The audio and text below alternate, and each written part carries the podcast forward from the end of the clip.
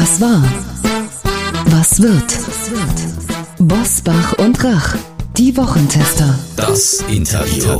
Powered bei Redaktionsnetzwerk Deutschland und Kölner Stadtanzeiger. Und hier sind die Wochentester. Wolfgang Bosbach und Christian Rach. Hallo und herzlich willkommen, Christian Rach hier aus Hamburg. Und auch ein herzliches Willkommen von mir, Uli Jörges aus Berlin. Ich vertrete heute Wolfgang Bosbach. Sie hören eine Interviewfolge der Wochentester mit Top-Ökonom Professor Marcel Fratscher, Präsident des Deutschen Instituts für Wirtschaftsforschung DIW. Warum er mit vielen Jahren Verzicht rechnet, das verrät er uns jetzt. Wir bedanken uns bei unserem Werbepartner HelloFresh für die freundliche Unterstützung. HelloFresh ist Deutschlands Nummer 1 Kochbox für eine ausgewogene und leckere Ernährung mit einer echten Erleichterung für Ihren Kochalltag.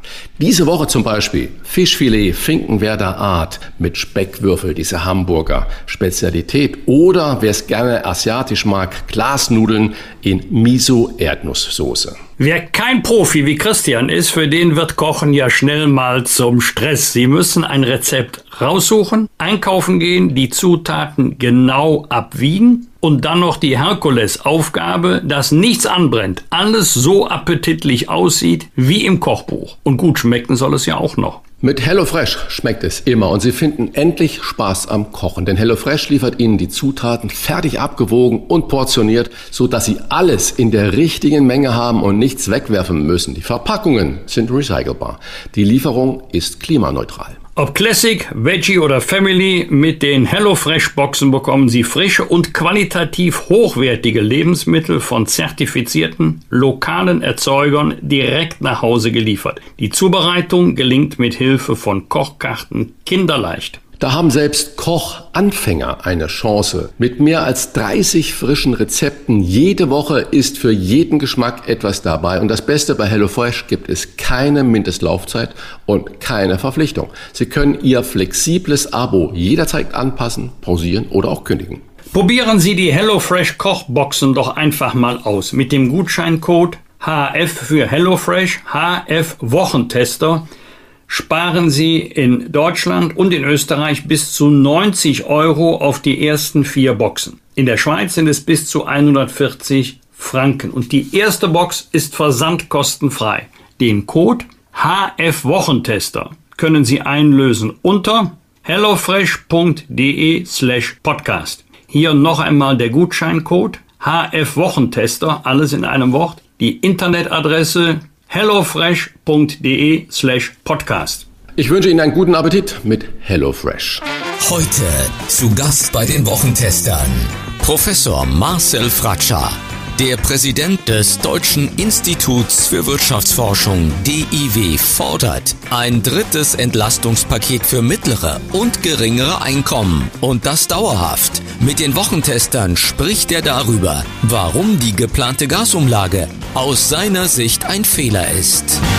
Er war bereits im März zu Gast bei den Wochentestern, als wir wenige Wochen nach Kriegsbeginn über die Kosten von Putins Angriff gegen die Ukraine gesprochen haben. Mittlerweile führt Russland bereits sechs Monate Krieg in Europa und auch wir in Deutschland spüren die Auswirkungen in Form von steigenden Rohstoffpreisen und drohenden Energieengpässen, obwohl das Statistische Bundesamt gerade am Donnerstag mitgeteilt hat, dass die deutsche Wirtschaft im zweiten Quartal ganz leicht gewachsen ist. Das BIP stieg um 0,1 Prozent. Interpretieren wir das mal so, dass es eigentlich keine Verschlechterung nach unten gab. Ja, ich würde das als Laie als statistische Unschärfe bezeichnen. Es ist eine Stagnation. Jedenfalls ist sie nicht abwärts gegangen. Welche Entlastungen der Bürgerinnen und Bürger aus seiner Sicht sinnvoll sind, das wollen wir besprechen mit Professor Marcel Fratscher, Präsident des Deutschen Instituts für Wirtschaftsforschung. Herzlich willkommen, lieber Professor Fratscher. Ganz herzlichen Dank, Herr Rach, Herr Jörges, für die Einladung. Herr Professor Fratscher, während äh, Bundesfinanzminister Christian Lindner von überzogenen Lohnsteigerungen warnt, halten Sie eine Lohnpreisspirale für ein Märchen, trotz 14-prozentiger Abschlüsse zum Beispiel der norddeutschen Hafenarbeiter. Wie begründen Sie das? Ich begründe das, weil wir in Deutschland im Augenblick keinerlei Anzeichen für exzessive Lohnsteigerungen haben. Die 14 Prozent bei den Hafenarbeitern jetzt gerechtfertigt sind, das betrifft doch eine sehr, sehr kleine Gruppe, das kann ich nicht einschätzen. Äh, aber ähm, im Durchschnitt erwarten wir für dieses Jahr Lohnabschlüsse um vier, viereinhalb Prozent im Durchschnitt in Deutschland bei einer Inflation von acht, neun, vielleicht zehn Prozent. Sprich, die Menschen werden, die allermeisten Menschen werden am Ende des Jahres vier, fünf Prozent weniger Kaufkraft in der Tasche haben. Also müssen sich massiv einschränken. Das ist das Erste. Das Zweite ist, dass wir eigentlich eine ganz gute Produktivitätsentwicklung haben. Ne, die Menschen schaffen mit der gleichen Arbeit, mit den gleichen Arbeitsstunden mehr Output, mehr Leistung und auch ähm, das spiegelt sich in den Lohnstückkosten wieder. Was brauche ich also, um eine Sache, ein Stück herzustellen? An Kosten, wie steigen die? Und die äh, steigen eben auch nur sehr, sehr moderat. Und ähm, vielleicht noch ein letzter Grund. Also jetzt kann man sagen, äh, ne, im Augenblick haben wir keine, keine exzessiven Lohnsteigerungen. Vielleicht kommt das in der Zukunft, ähm, glaube ich eher gesagt auch nicht, weil äh, wir sind anders als in 70er Jahren, sind die Löhne nicht an der Inflation indexiert. Die Gewerkschaften sind viel, viel schwächer. Wir haben weniger als die Hälfte äh, der Jobs, die über Tarifverträge abgedeckt sind. Und ähm, ja, ich halte es sogar in einigen Branchen für wünschenswert, dass die Löhne so stark wie möglich steigen. Nehmen wir mal die Mineralölkonzerne, die sich dumm und dusselig verdienen oder auch die Energiekonzerne allgemein in Deutschland. Wieso sollen die bei einer Verdopplung, Verdreifachen ihrer Gewinne nicht die Löhne in ihrer Branche mindestens so stark anpassen wie die Inflation, wenn nicht sogar deutlich drüber. Also einige Branchen haben Spielraum, den sollten sie nutzen. Das ist gut für die Wirtschaft. Ähm, anderen Branchen geht es wirklich schlecht. Und da ist dann Lohnzurückhaltung auch wirklich angesagt. Sie haben das gerade angesprochen, dass die äh, viele Energiekonzerne, Mineralölkonzerne überproportionale Gewinne machen. Erklären Sie doch bitte mal unseren Hörern und Hörerinnen, wieso diese Gewinne denn entstehen. Wer macht denn dann den Aufschlag, wenn wir sagen, im Einkauf wird das alles teurer, also die Energie, die eingekauft wird. Wer macht den Aufschlag und warum gibt es dann so hohe Gewinne? Jetzt sehr vereinfacht gesagt, müssen wir ja nicht alle Energie importieren, sondern wir produzieren einiges der Energie selber. Dazu gehören erneuerbare Energien, dazu gehört aber auch Kohle. Das heißt, dadurch, dass die importierten Energiequellen, also Gas, aber auch Öl ähm, und zum Teil auch Kohle aus Russland, ähm, so viel teurer geworden sind, Gas sich verzehnfacht haben, ähm, sind alle anderen Energieträger auch teurer geworden. Das heißt, wenn Sie ähm, eine Kilowattstunde Strom in Deutschland durch Kohle herstellen, dann haben sie jetzt heute hier keine höheren Kosten oder kaum höhere Kosten, als sie das noch vom Jahr gehabt haben mit der gleichen Kohle, im gleichen Kraftwerk äh, für eine Kilowattstunde. Aber sie kriegen den dreifachen, vierfachen Preis dafür. Ähm, das heißt, die, die Dinge einheimisch hier herstellen, äh, Energieträger und äh, die Elektrizität, die gewinnen halt ganz massiv durch die hohen Preise. Es ist Traumtänzerei, dass man sagt, warum wird die Entwicklung der Energiepreise, und zwar derjenigen Energiearten, die eben nicht von Russland diktiert werden, warum schreitet die Politik nicht dagegen ein, dass sich hier große Energiekonzerne, sage, schamlos bedienen und dann auf der anderen Seite die Politik ständig unter Druck steht, die Folgen bei nicht besonders wohlhabenden oder ärmeren Menschen auszugleichen. Das ist doch irrwitzig. Gibt es keine Möglichkeit in diesem marktwirtschaftlichen System Energiepreise zu kontrollieren und wie wäre das vielleicht denkbar? Als Ökonom würde ich Ihnen sagen, nein, Sie können Märkte nicht kontrollieren und alle Preise festsetzen von staatlicher Seite. Dann sind das, dann reden wir über Sozialismus und ähm, wir wissen das, wie es, wie es funktioniert hat. Also in anderen Worten, auch der Markt für Strom ist kein staatlich gelenkter Markt, sondern es ist ein Markt, der sogar international funktioniert. Denn wir exportieren, importieren ja auch Strom über Grenzen hinweg nach Polen, nach Frankreich und so weiter. Das heißt, diese Preise werden nach Angebot und Nachfrage sogar innerhalb äh, weniger Minuten verändern sich die Preise. Und dieser Markt versucht letztlich das, was knapp ist, also wenn jetzt Strom knapp ist, die Nachfrage ist höher äh, als das Angebot, dann steigen die Preise und umgekehrt. Also das ist ein, ein Markt, der versucht, knappe Ressourcen zu verteilen. Und das ist gut, dass es einen Markt gibt, der eben auch das Preissignal wohl widerspiegelt. Im Prinzip sehe ich das ein. Ich bin nicht gegen die Marktwirtschaft, ganz im Gegenteil. Aber wir erleben doch auch im Bereich der Mieten, dass es bestimmte Kontrollen gibt, Obergrenzen, Vergleichswerte, dass äh, die Mieten nicht freihändig vereinbart werden können, sondern dass es da ähm, immer abhängig von, vom Standard der Wohnung und von dem Milieu, in dem die Wohnung liegt und so weiter, bestimmte Einhegungen der Mietpreisentwicklung gibt. Das sind eben ganz elementare Kosten für Menschen. Und die Energiekosten sind ja in diesem Jahr auch ganz elementar. Warum lässt sich Vergleichbares nicht vorstellen? Dass man sagt, also die Kilowattstunde Strom darf in Deutschland höchstens so und so viel kosten. Ja, ähm, ganz vereinfacht gesagt, das Angebot und Nachfrage von Wohnungen schwankt nicht stündlich oder minütlich, äh, sondern die ist relativ stabil und Sie können relativ genau erfassen, wo eine Wohnung, wie viele Wohnungen es gibt, wie viele Menschen drin wohnen. Mit Strom ist es, ne, nehmen wir jetzt mal das Beispiel erneuerbare Energien, äh, da haben Sie einen riesigen Boom am Tag, äh, wenn die Sonne scheint und äh, der Wind weht, dann ähm, produzieren die sehr viel, in der Nacht produzieren sie wenig bis gar nichts. Und bei Wohnungen ist es anders. Auch bei Wohnungen kann man sagen, da ist einiges schiefgelaufen.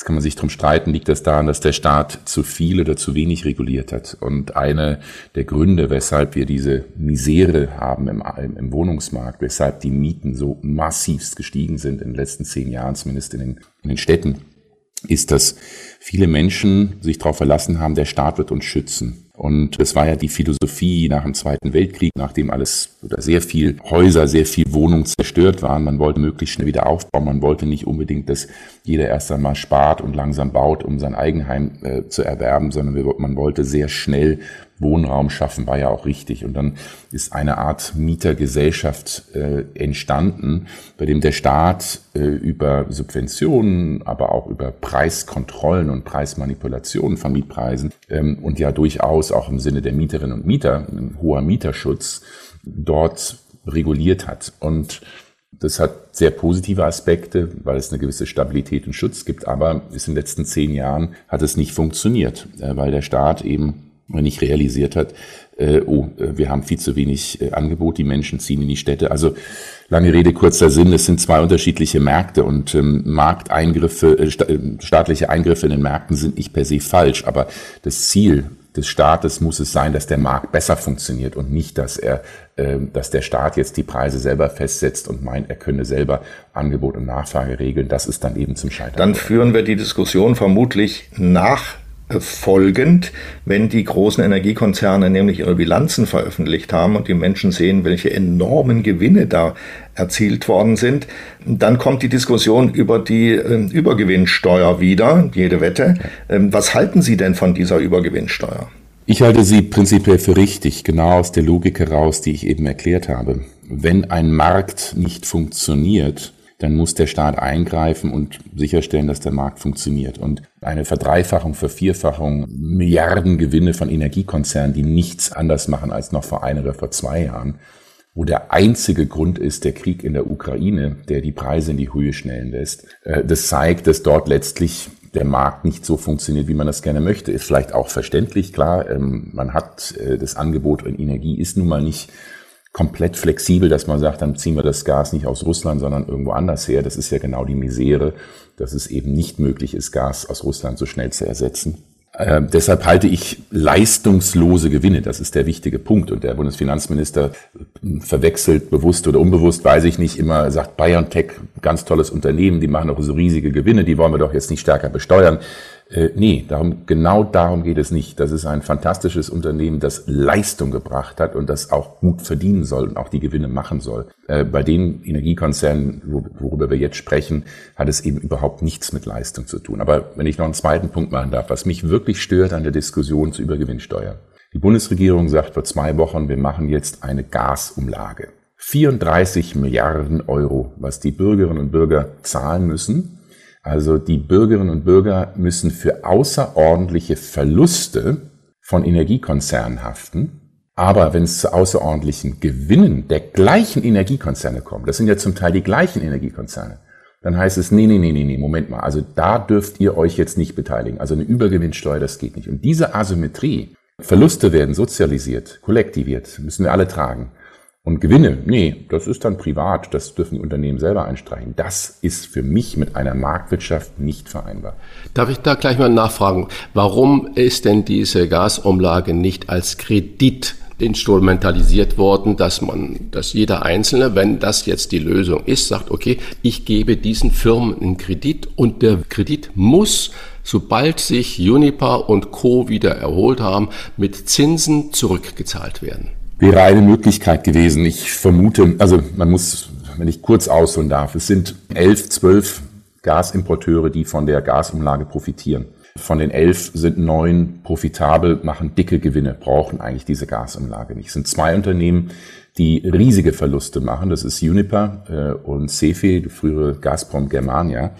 Und bei Uniper sind die Verluste so massiv, dass das Unternehmen entweder pleite geht, dann hat man ein Problem bei der Versorgungssicherheit, weil doch sehr viele Kontrakte über Uniper laufen. Das will man nicht, klar, absolut richtig, dass der Staat sagt, wir müssen gucken, dass weiterhin das Gas fließt und die Leute ihre Heizung äh, befeuern können und, und kochen können. Ähm, aber entweder, wie Sie sagen, mit einem Kredit, sozusagen der Staat gibt dort einen Kredit oder er beteiligt sich, er übernimmt das Unternehmen. Das hat er schon zum Teil gemacht. Also, äh, dass er zu 30 Prozent, glaube ich, äh, sich bei Unipa beteiligt, also Eigentümer geworden ist. Übrigens äh, sehr nicht unähnlich zu dem, was man mit der Commerzbank 2009, 2010 gemacht hat, als die Banken nach der Finanzkrise in Schieflage waren. Ähm, und äh, meine Befürchtung ist, dass ein Kredit nicht ausreicht. Ja? Also das Unternehmen hat so massive Verluste, hat so viele Fehler, auch eigene Fehler in der Vergangenheit gemacht wie zum Beispiel die Beteiligung an Nord Stream 2, äh, was auch nichts mit der jetzigen Situation zu tun, also mit dem, mit dem Gaslieferproblem zu tun hat, ähm, dass ein Kredit nicht ausreicht. Das ist meine Befürchtung, aber prinzipiell gebe ich Ihnen recht. Der richtige Weg bei der Gasumlage wäre nicht die Bürgerinnen und Bürger zahlen, sondern der Staat rückt das gerade und vor allem die anderen neuen Energiekonzerne, die dicke Gewinne machen, kriegen nichts von der Gasumlage. Ja, die machen beim Gasimporten, wo Kontakte wegfallen, äh, machen sie Verluste, aber das überkompensieren sie durch die zusätzlichen Gewinne bei erneuerbaren Energien, bei Kohlen, bei anderen einheimischen Energieträgern. Das wäre für mich der richtige Weg gewesen. Das alles zerrüttet ja auch das Vertrauen von Menschen in die Politik, in die Handlungsfähigkeit und in die Entschlossenheit von Politik. Ähm, Sie plädieren für höhere Löhne, damit wenigstens ein Teil der Inflation ausgeglichen wird. Damit, das ist aber nicht selbstverständlich in der deutschen Diskussion, sondern Sie sind da sozusagen der Kopfexperte, der diese Linie vertritt, die auch sehr verständlich ist und dennoch reicht es ja alles nicht aus. Der Lebensstandard der Menschen wird sinken. Ähm, bei sinkendem Lebensstandard beobachten diese Menschen, dass es eben große Energiekonzerne gibt, die sich die Taschen füllen in dieser Krise und es passiert nichts. Also sinkender Lebensstandard, wie sollen die Menschen damit umgehen? Das Wohlhabendere, wie wir, die wir hier sitzen, können das ähm, aus ihrer Fettschicht sozusagen ausgleichen, andere nicht.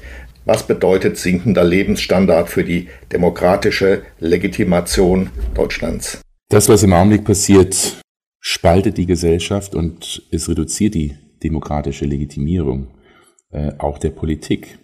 Denn ähm, wir als Gesellschaft als Ganzes werden über die nächsten fünf Jahre, mindestens über die nächsten fünf Jahre, einen deutlichen Wohlstandsverlust verkraften müssen, weil die Dinge, die wir importieren müssen, Energie, sehr viel teurer geworden sind aber das, was wir selber herstellen, exportieren, Autos, Maschinen und so weiter, nicht teurer geworden sind. Das ist jetzt in aller Einfachheit die Logik dahinter. Das heißt, wir müssen mehr unseres Lebensstandards, Lebensunterhalts, was wir tagtäglich bezahlen, ins Ausland überweisen und nicht an andere Menschen, Unternehmen, Firmen in Deutschland.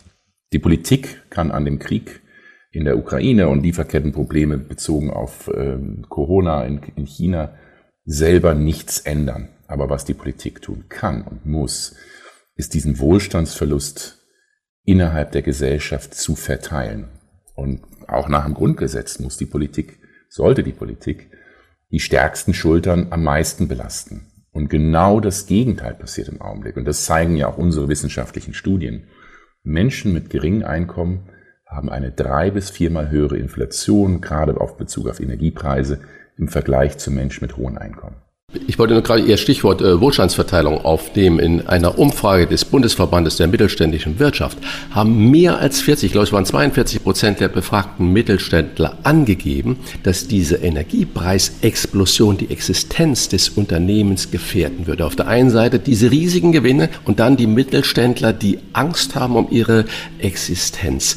Rollt denn dann da eine Pleitewelle auf uns zu, wenn diese Ängste real werden? Das ist möglich. Ja, äh, weil viele Unternehmen eben die zusätzlichen Kosten nicht stemmen können. Aber auch, ähm, weil diese, diese, diese Krise, diese Energiekrise äh, Deutschland und Europa viel härter trifft als den Rest der Welt. Ja, das heißt, äh, die Energiekosten steigen hier bei uns viel, viel stärker, als das in Südkorea, in China, in den USA, in Japan der Fall ist. Also viele der Wettbewerber, wo, wo Wettbewerber für die deutschen Unternehmen sitzen. Und das ist ein massiver Wettbewerbsnachteil. Und deshalb ist die Gefahr groß, dass Unternehmen in diesem Wettbewerb nicht mithalten können und pleite gehen. Und Wie hoch ist die, die Gefahr einer Rezession im Winterhalbjahr? Wir haben jetzt gerade gelernt, es gibt noch ein Mini-Wachstum, das man also sozusagen nur noch statistisch erklären kann. Im zweiten Quartal kippt das jetzt alles weg und wir haben im Winterhalbjahr eine richtige messbare, starke Rezession. Ich halte es für sehr wahrscheinlich, dass wir eine Rezession haben werden. Nicht eine starke Rezession, aber eine Rezession. Wir definieren eine Rezession als zwei Quartale hintereinander, mindestens zwei Quartale hintereinander, bei dem die Wirtschaft schrumpft. Äh, wir erwarten eigentlich, dass wir schon jetzt im dritten Quartal eine schrumpfende Wirtschaft haben in Deutschland äh, und dass sich das auch im vierten Quartal und auch nochmal Anfang nächsten Jahres fortsetzen könnte.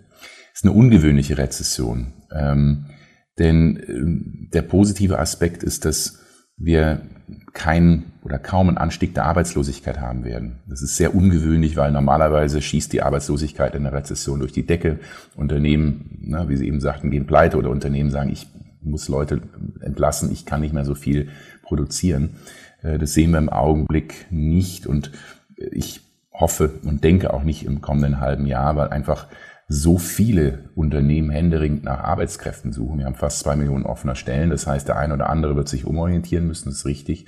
Aber das ist erstmal ein positiver Aspekt. Meine größere Sorge ist nicht, dass die, diese Rezession tief sein wird, ähm, wird bei weitem nicht so tief sein wie im zweiten Halbjahr 2020, also der ersten Corona-Welle, wo wirklich die Wirtschaft durch die Schließungen massiv geschrumpft ist, fast zehn Prozent in einem Quartal.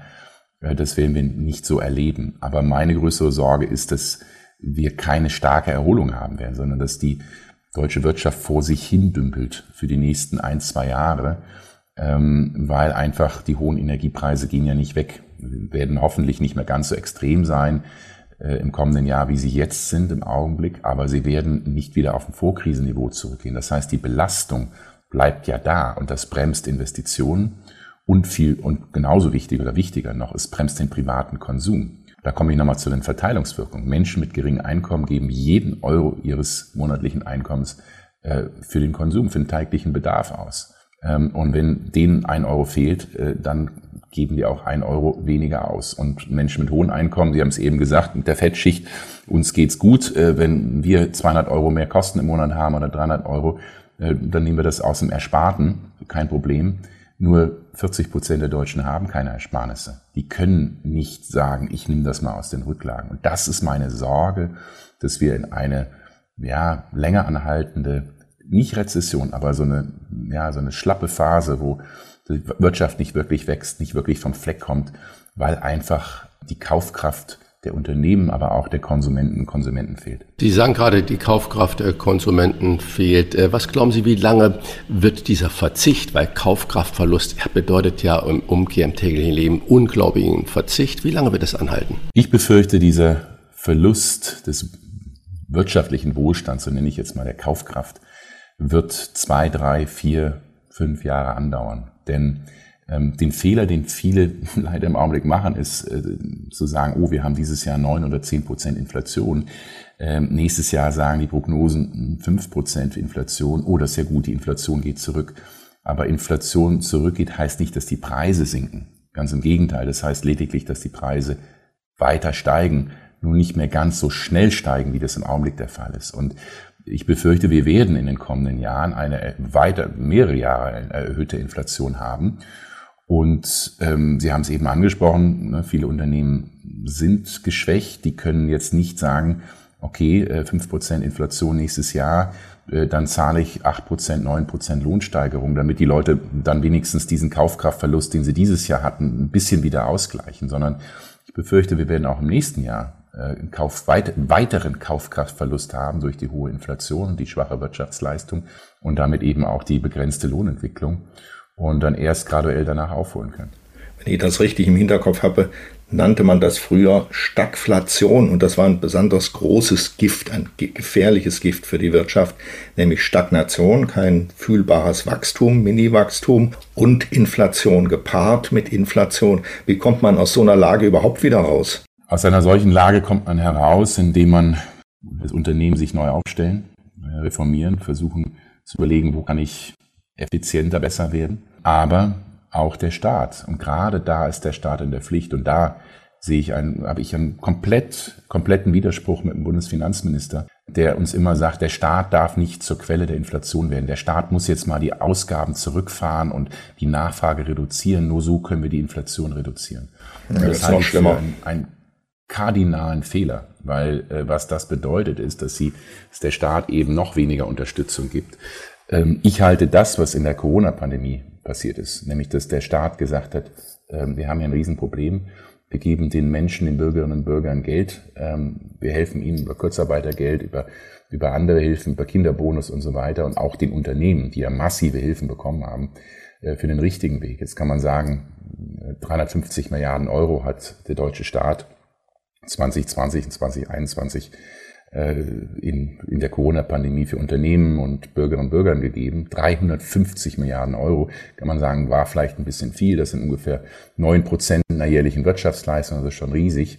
Ähm, aber ähm, prinzipiell in Krisenzeiten ist es wichtig, dass der Staat äh, dort stabilisierend wirkt und den Menschen, und das ist äh, auch mein Plädoyer, Unternehmen hilft eben Insolvenzen zu vermeiden, zumindest dort, wo die Unternehmen nicht aus eigener Schuld in diese Situation geraten sind und auch Bürgerinnen und Bürgern, gerade Menschen mit wenig Einkommen, unter die Arme greift, um eben Schlimmeres zu verhindern. Es wird im Moment über ein drittes Hilfspaket geredet. Welches Volumen müsste das haben, um überhaupt gesamtwirtschaftlich und natürlich auch was die Menschen angeht, ähm, fühlbar zu sein? Kurze Antwort ist, ich denke, es müsste nochmal das Volumen haben, dass die ersten beiden Entlassungspakete vom Februar und März diesen Jahres zusammen hatten, knapp 30, 35 Milliarden Euro. Und mein Vorschlag, meine Überzeugung ist, dass der beste Weg jetzt ist, diese ganzen Einzelmaßnahmen, äh, Tankrabatt, äh, mal hier ein Bonus, äh, mal da ein Zuschuss, zu vereinheitlichen und zu sagen, ähm, der Staat gibt ein Energiegeld von 100 Euro pro Monat, pro Person für alle Haushalte mit mittlerem und geringem Einkommen. Äh, mein Vorschlag ist für alle jetzt eine Vier-Personen-Haushalt 6.000 Euro brutto im Monat und weniger und dementsprechend natürlich für kleinere und größere Haushalte dann angepasst für die kommenden anderthalb Jahre bis Ende äh, März 2024, also genauso lange wie diese unsägliche Gasumlage äh, ja greifen soll. Und äh, unsere Studien und Berechnungen zeigen, dass für diese 400 Euro für eine Vier-Personen-Haushalt pro Monat mehr würde zumindest die zusätzlichen Kosten für Energie und für Lebensmittel abdecken. Also die Menschen mit mittlerem und geringem Einkommen wären einigermaßen kompensiert. Und das halte ich können wir gleich nochmal ins Detail gehen, wieso diese Transfer viel besser sind als irgendwelche Preiskontrollen oder, oder andere Subventionen. Aber das halte ich für den besten Weg und das wäre so eine Größenordnung. 35 Milliarden Euro ist nicht wenig, 0,9 Prozent der jährlichen Wirtschaftsleistung. Aber nochmal im Vergleich zu 350 Milliarden Euro in der Pandemie ist es eher äh, eine kleine Summe. Mhm. Das ist ja die eine Seite. Der Staat gibt Geld und unterstützt die bedürftigen Familien. Sie sagen vielleicht 6000 Euro die Grenze.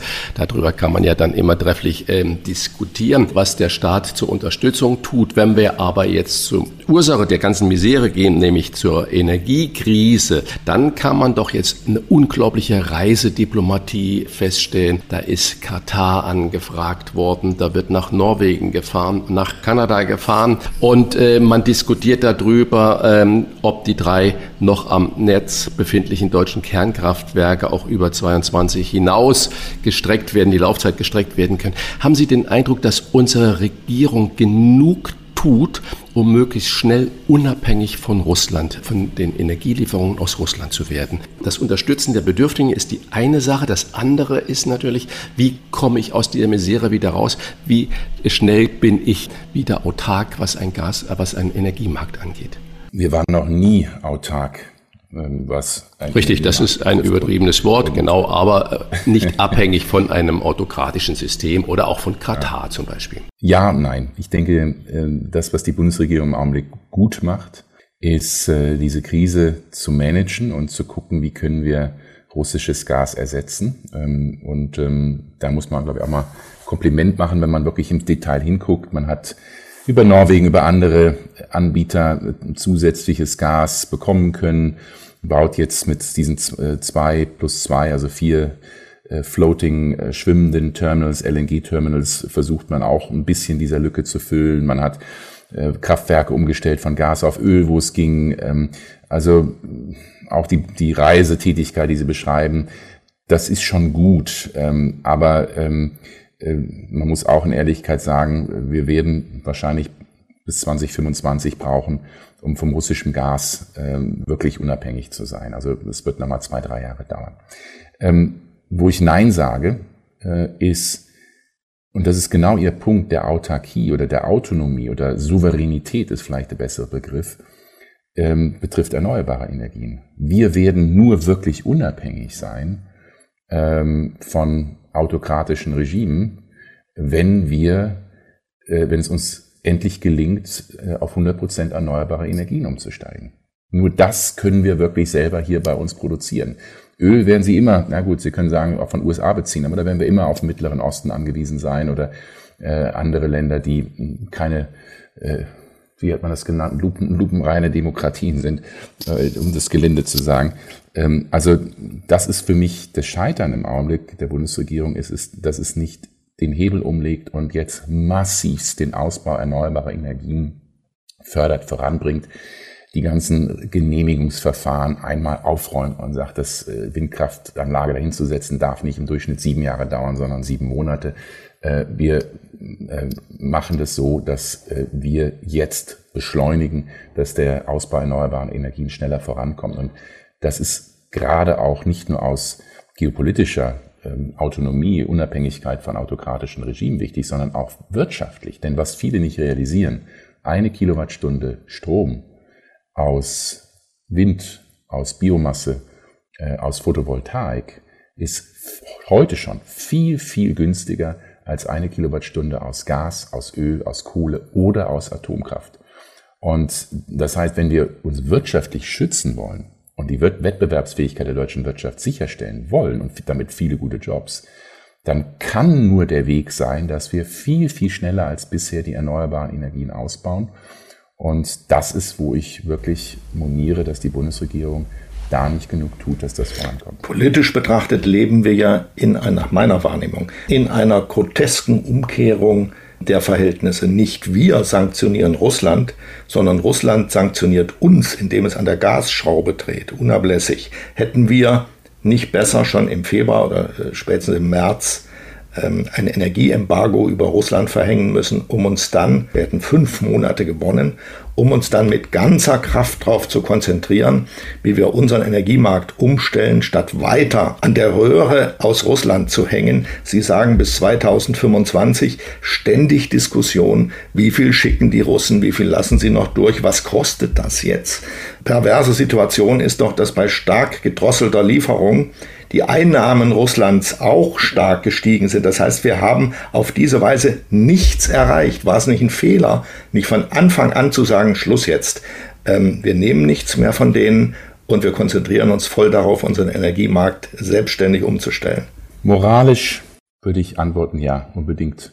Wer möchte Putin schon noch einen Euro auch nur in den Rachen werfen und äh, das Schlimme ist ja, dass Putin, obwohl trotz gedrosselter Gaslieferungen und immer weniger Öl und Kohle aus Russland nach Europa und Deutschland, äh, seine Einnahmen aus Energieträgern deutlich nach oben gehen, ähm, weil eben die Preise sich verfünffacht, verzehnfacht haben.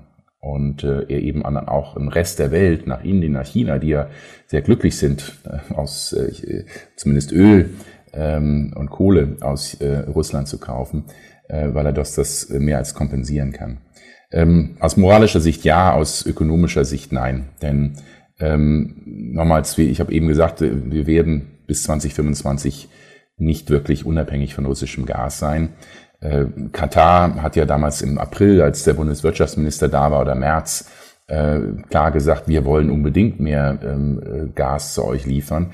Aber ähm, bis wir die, ähm, die Kraftwerke gebaut oder die, die, die Werke gebaut haben, die das, das Gas in Flüssiggas umwandeln, bis wir die Tanker haben, die dieses Flüssiggas dann nach Europa transportieren, bis ihr die Terminals habt, um dieses äh, zu entladen und wieder von, von flüssig nach äh, in, in Gas umzuwandeln, das wird drei, vier Jahre dauern. Äh, und das Gleiche sagen uns viele andere auch. Also im Augenblick ähm, haben wir gar nicht die Kapazitäten. Wir haben gar kein LNG-Terminal. Wir sind da auf unsere Nachbarn oder jetzt auf diese schwimmenden äh, Terminals angewiesen äh, das zu tun. Also uns fehlt die Infrastruktur, sprich aus ökonomischer Sicht ein Embargo im März zu machen, wäre moralisch richtig gewesen. Man hätte Putin bestraft, aber wir hätten eine wahnsinnig tiefe Rezession erlitten. Wir hätten, das sagt auch die Berechnungen der Deutschen Bundesbank, wir würden eine Rezession von einer schrumpfenden Wirtschaft von 4, 5 Prozent im Jahr 2023 und nochmal von 4 Prozent 2024 in Deutschland leben. Also das wäre eine riesige Katastrophe für Wirtschaft und Menschen geworden. Noch viel größer als das, was wir jetzt schon haben. Und ähm, ne, also moralisch, ja, ökonomisch, äh, sei denn wir sind so ein bisschen masochistisch, ähm, würde ich sagen, unbedingt nein. Darf ich, äh, Sie haben gerade Rezession ist das Stichwort und dann haben wir auch schon über äh, Finanzminister Christian Lindner gesprochen. Von Ihnen gab es ja Kritik an den Steuerplänen, der die kalte Progression abbauen will. Zwei Fragen. Was ist an diesem Abbau denn falsch? Und wenn Menschen mit niedrigem Einkommen sind nach Ihrer Überzeugung stärker von der Inflation betroffen als Menschen mit höherem Einkommen, erklären Sie uns das dann bitte mal warum. Zuerst zu den Steuerplänen von dem Bundesfinanzminister, der sagt, er möchte die kalte Progression reduzieren oder zumindest äh, abfedern. Die kalte Progression entsteht, wenn Menschen Lohnsteigerung bekommen, damit in eine höhere Lohnsteuerklasse rutschen oder also höhere Steuern zahlen müssen. Und ähm, obwohl diese höheren Löhne lediglich eine Kompensation oder Teilkompensation von einer höheren Inflation ist. Das heißt, die Leute kriegen Lohnsteigerungen, die aber real immer noch weniger sind, äh, als was die Kaufkraftverluste sind und sie werden noch stärker besteuert. Und das sollte nicht passieren. Und da gebe ich dem Bundesfinanzminister völlig recht. In guten Zeiten sollte die kalte Progression ausgeglichen werden. Man, da sollte der Staat sich nicht bereichern, äh, dass da Inflation ist und ähm, die, die Menschen einfach damit in höhere Steuerklassen rutschen und mehr Steuern zahlen. Wir sind nicht in guten Zeiten, sondern der Bundesfinanzminister sagt äh, tagtäglich, Schuldenbremse 2023 muss eingehalten werden, das muss so sein, äh, der Staat darf hier nicht zur Inflation beitragen, ähm, das ist strikt gesetzt, wir haben keine Notlage oder keine Notlage, die das rechtfertigen würde.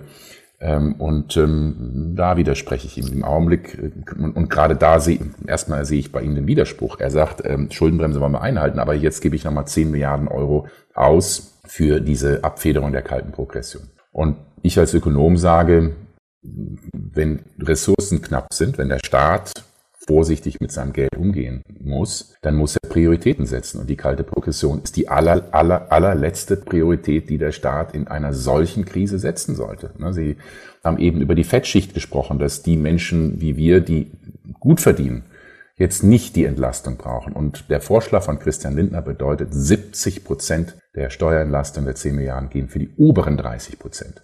Und die unteren 40 Prozent bekommen so gut wie nichts, weil eben Menschen mit wenig Einkommen keine oder wenig Einkommensteuer zahlen. Und das ist mein Hauptkritikpunkt. Jetzt zu Ihrer zweiten Frage, die ja damit zusammenhängt. Wieso sind Menschen, die unteren 40 Prozent, die von Herrn Lindner nicht entlastet werden sollen, wieso sind die jetzt in dieser Krise besonders hart getroffen? Aus zwei Gründen. Einmal, weil sie individuell eine drei bis viermal höhere Inflation haben. Sprich, Menschen mit geringem Einkommen müssen einen viel höheren Anteil ihres monatlichen Einkommens für die Dinge ausgeben, die jetzt besonders teuer geworden sind. Energie und Lebensmittel. Das heißt, und in dieser Situation Soll es Steuerentlastungen nur für Geringverdiener geben? Fragezeichen. Und da immer mit so hm, wattigen Begriffen argumentiert wird, öffentlich, arm, mittel, reich, wo beginnt für Sie das mittlere Einkommen und wo beginnen die Besserverdienenden? Welche Grenzen kann man ungefähr ziehen? Ähm, erst ein Punkt zu den Steuern. Ähm, Menschen mit geringem Einkommen zahlen auch Steuern, und zwar recht viel ihres Einkommens, aber eben keine Einkommensteuer oder wenig Einkommensteuer, sondern indirekte Steuer, Mehrwertsteuer, äh, Tabaksteuer und so weiter. Was heißt jetzt Menschen mit mittleren geringen Einkommen lassen? Ich habe es eben bei meinem Vorschlag zum Energiegeld genannt. Ein Haushalt, vier Personen Haushalt mit 6.000 Euro brutto im Monat gehört sicherlich zu mittleren Einkommensklasse. Ja, das ist jetzt nicht Topverdiener, das ist jetzt nicht die obere Mittelschicht, aber das ist ähm, ein ordentliches äh, Einkommen. Diese Menschen und alle natürlich mit weniger ähm, zu entlasten, halte ich für wichtig. Also ich gebe Christian Lindner absolut recht, dass wir nicht über fünf oder zehn Prozent der Bevölkerung sprechen, die jetzt besonders leiden, sondern wir sehen viele, viele Familien eben auch mit mittleren Einkommen. Ja, nehmen Sie den 6.000 Euro brutto, bleiben vielleicht nachher 4.000 Euro äh, netto übrig für die Familie, je nachdem, äh, wer wie viel arbeitet. Ähm, und ähm, wenn Sie davon Miete zahlen müssen und sollen dann 500, 600 Euro mehr im Monat äh, für Heizen und für Lebensmittel zahlen, dann sagen viele, das kann ich nicht. Und ähm, deshalb muss die Politik schon breit denken und sagen, wie kann ich äh, wirklich auch die Mitte entlasten. Aber auch da ist äh, die Einkommensteuer der falsche Weg. Und aus ökonomischer Sicht, äh, nochmals aus ökonomischer Sicht ist der beste Weg, sind finanzielle Transfers. Dass der Staat sagt, äh, wir können oder wir wollen die Preise nicht manipulieren, das geht nicht. Aber wir können euch, den Bürgerinnen und Bürgern, Geld in die Tasche geben, Vier-Personen-Haushalt, 400 Euro im Monat. Und ihr entscheidet, wofür ihr das Geld braucht. Die einen sagen, ja, ich habe eine Gasheizung, schlecht isolierte Wohnung, ich brauche es wirklich zum Heizen. 6000 Euro für einen Vier-Personen-Haushalt ist mittleres Einkommen. Wo beginnen die Besserverdienenden? Ach, das ist, äh, das ist, ähm, ich würde, das ist sehr subjektiv, da gibt es kein, keine Einigkeit äh, drüber, aber ich würde sagen, äh, ein Vier-Personen-Haushalt mit, mit 8.000 Euro mehr, das sind sicherlich, äh, 7.000, 8.000 Euro mehr, das sind sicherlich Besserverdienende. Die gehören mhm. äh, zu den oberen 20, 30 Prozent. Und klar kann man sagen, ja, in der Stadt zu leben mit einer hohen Miete und so weiter, das ist schon verdammt teuer, äh, auch mit so einem Einkommen. Aber das sind sicherlich jetzt, wenn man sich mal die Verteilung der Einkommen in Deutschland anschaut, gehören diese Menschen schon äh, zu denen, die ein besseres Einkommen haben. Die Intendanten von öffentlich-rechtlichen Sendern gehören also zu den Superverdienern. Unbedingt, anscheinend. es ist auch sehr müßig zu sagen, ab 10.000 oder 9.500 äh, bist du dann der beste Verdiener. Aber die Verteilungsproblematik, die Sie ja auch gerade angesprochen haben. Jeder meldet ja irgendwelche Bedürfnisse an. Da muss der Staat, wie Sie gesagt haben, am besten wäre die Transferleistung und so weiter D'accord, kann man genauso sehen. Trotzdem warnt natürlich der Staat auch in Person von unserer äh, Bundesinnenministerin Nancy Faeser vor sozialen Unruhen, die entstehen könnten, wenn das gefühlt nicht gerecht zugeht. Wie groß schätzen Sie denn als Ökonom die Gefahr sozialer Unruhen ein, wenn das so vor sich hin dümpelt und man sich nicht schnell einigt, wie die Bedürftigen, tituliere ich es mal, unterstützt werden können? Ich halte die Wahrscheinlichkeit für sehr hoch. Jetzt ist die Frage, was sind soziale Unruhen? Wie werden sie sich manifestieren? Werden wir wie in Frankreich die Gelbwesten haben, die auf der Straße randalieren und, und protestieren? Kann ich mir in Deutschland nicht so vorstellen, aber äh, ich glaube, äh, das heißt ja nicht, dass es trotzdem ein Riesenproblem ist. Und meine große Sorge ist, ähm, vielen, die jetzt Entscheidungen treffen, geht es zu gut und sie sind zu blind zu den Bedürfnissen und der täglichen Realität von vielen Menschen in unserem Land. Schauen Sie sich die Tafeln an. Ähm, wenn Sie mit Leiterinnen und Leitern oder Mitarbeitenden bei den Tafeln sprechen, sagen die Ihnen, wir haben massiven Zulauf. Weil viele Leute sagen, na, Lebensmittel sind so teuer geworden, ich kriege das nicht mehr hin. Reden Sie mit Schuldnerberatung, die sagen, es kommen immer mehr Menschen, die, die sagen, ich bin überschuldet. Das hatte ich vorhin angesprochen. 40 Prozent der Deutschen, die keine Rücklagen haben, die sofort in eine Schieflage kommen, äh, wenn sie 300, 400 Euro im Monat mehr an Kosten haben. Und ähm, das kann, diese, diese soziale Polarisierung kann sich in vielerlei Hinsicht äh, manifestieren. Es kann sein, dass Menschen extreme Parteien wählen, dass sie gar nicht mehr zur Wahl nehmen, überhaupt nicht mehr sich beteiligen am, am politischen Leben. Äh, es kann sein, dass, dass sie sich abschotten, dass wir eine immer größere Lücke im Bildungssystem sehen, dass also auch die Kinder äh, Schwierigkeiten haben, Schulabschlüsse zu bekommen, eine gute Ausbildung in den Arbeitsmarkt zu kommen. Damit haben wir dann ein riesiges Prekariat und äh, noch einen größeren Bereich von Menschen, die, äh, denen die Lebenschancen genommen werden. Ähm, also sozial, politisch und vielleicht auch nochmal wirtschaftlich. Ich habe am Anfang darüber gesprochen, dass wir ein riesiges Arbeitskräfteproblem in Deutschland haben. Ähm, wir haben eine unglaublich große stille Reserve in Deutschland im Arbeitsmarkt. Wir haben viele Menschen, die langzeitarbeitslos sind. Wir haben vor allem viele Menschen, die unterbeschäftigt sind, die Teilzeit arbeiten. Das sind vor allem Frauen, die sagen, ich würde ja gerne mehr arbeiten, wenn der Staat, wenn mir mein Umfeld die Hürden aus dem Weg nehmen würde, wenn es bessere Kinderbetreuung gäbe, bessere Ganztagsschulen, wenn es sich finanziell lohnen würde, wenn ich den Respekt und die Anerkennung für meine Arbeit und gute Arbeitsbedingungen hätte. Also äh, das ist meine Sorge, dass wir äh, in jeglicher Hinsicht sozial, politisch und wirtschaftlich dadurch Schaden nehmen. Und wirtschaftlich heißt es jetzt, dass uns, dass es Arbeitskräftemangel immer noch weiter ansteigt, weil immer, immer weniger Menschen sich einbringen äh, und natürlich mehr Menschen in Rente gehen. Und aus jeglicher Hinsicht muss die Politik das entschieden bekämpfen. Und äh, sie ist jetzt schon spät dran. Also ich frage mich, wieso wir noch nicht ein drittes Entlastungspaket haben und wieso eine Bundesregierung erst eine Gasumlage, eine Mehrwertsteuersenkung und noch ein Versprechen der Steuerentlastung für Spitzenverdiener bekannt gibt, ohne endlich mal zu sagen, wie sie jetzt Menschen mit geringem Einkommen helfen will. Mit einem jahrelangen Schaden für die deutsche Wirtschaft, mit sinkendem Lebensstandard und mit der Gefahr sozialer Unruhen rechnet DIW-Präsident Marcel Fratscher. Das sind wirklich keine guten Aussichten, aber das war ein sehr erhellendes Gespräch, lieber Herr Professor Fratscher, und wir danken Ihnen dafür sehr herzlich. Ich danke Ihnen, Herr Rach und Herr Jürges. Vielen Dank. Und ich bin gespannt, ob die Niedersachsenwahl, die ja als nächste große äh, Landtagswahl ansteht, vielleicht schon ein äh, Indikator sein kann, äh, was mit den von Ihnen prognostizierten Wahlmöglichkeit, Protestwahl und so weiter sagen kann. Vielleicht können wir uns ja danach nochmals sprechen. Danke für das tolle Gespräch. Sehr gerne, ich danke Ihnen. Das waren die Wochentester, das Interview mit Unterstützung vom Kölner Stadtanzeiger und Redaktionsnetzwerk Deutschland. Wenn Sie Kritik, Lob oder einfach nur eine Anregung für unseren Podcast haben, schreiben Sie uns auf unserer Internet- und auf unserer Facebook-Seite. Fragen gerne per Mail an kontakt@ diewochentester.de. Die Wochentester in einem Wort geschrieben, also kontakt. Wenn Sie uns auf einer der Podcast-Plattformen abonnieren und liken, freuen wir uns ganz besonders. Und hören können Sie uns ab sofort auch über die neue RND-App und Smart Speaker wie Alexa. Probieren Sie es doch einfach mal aus. Danke für Ihre Zeit. Die neue reguläre Folge hören Sie am Freitag um 7 Uhr. Was war? Was wird? Wolfgang Bosbach und Christian Rach sind die Wochentester. Ein Maßgenau Podcast. Powered bei Redaktionsnetzwerk Deutschland und Kölner Stadtanzeiger.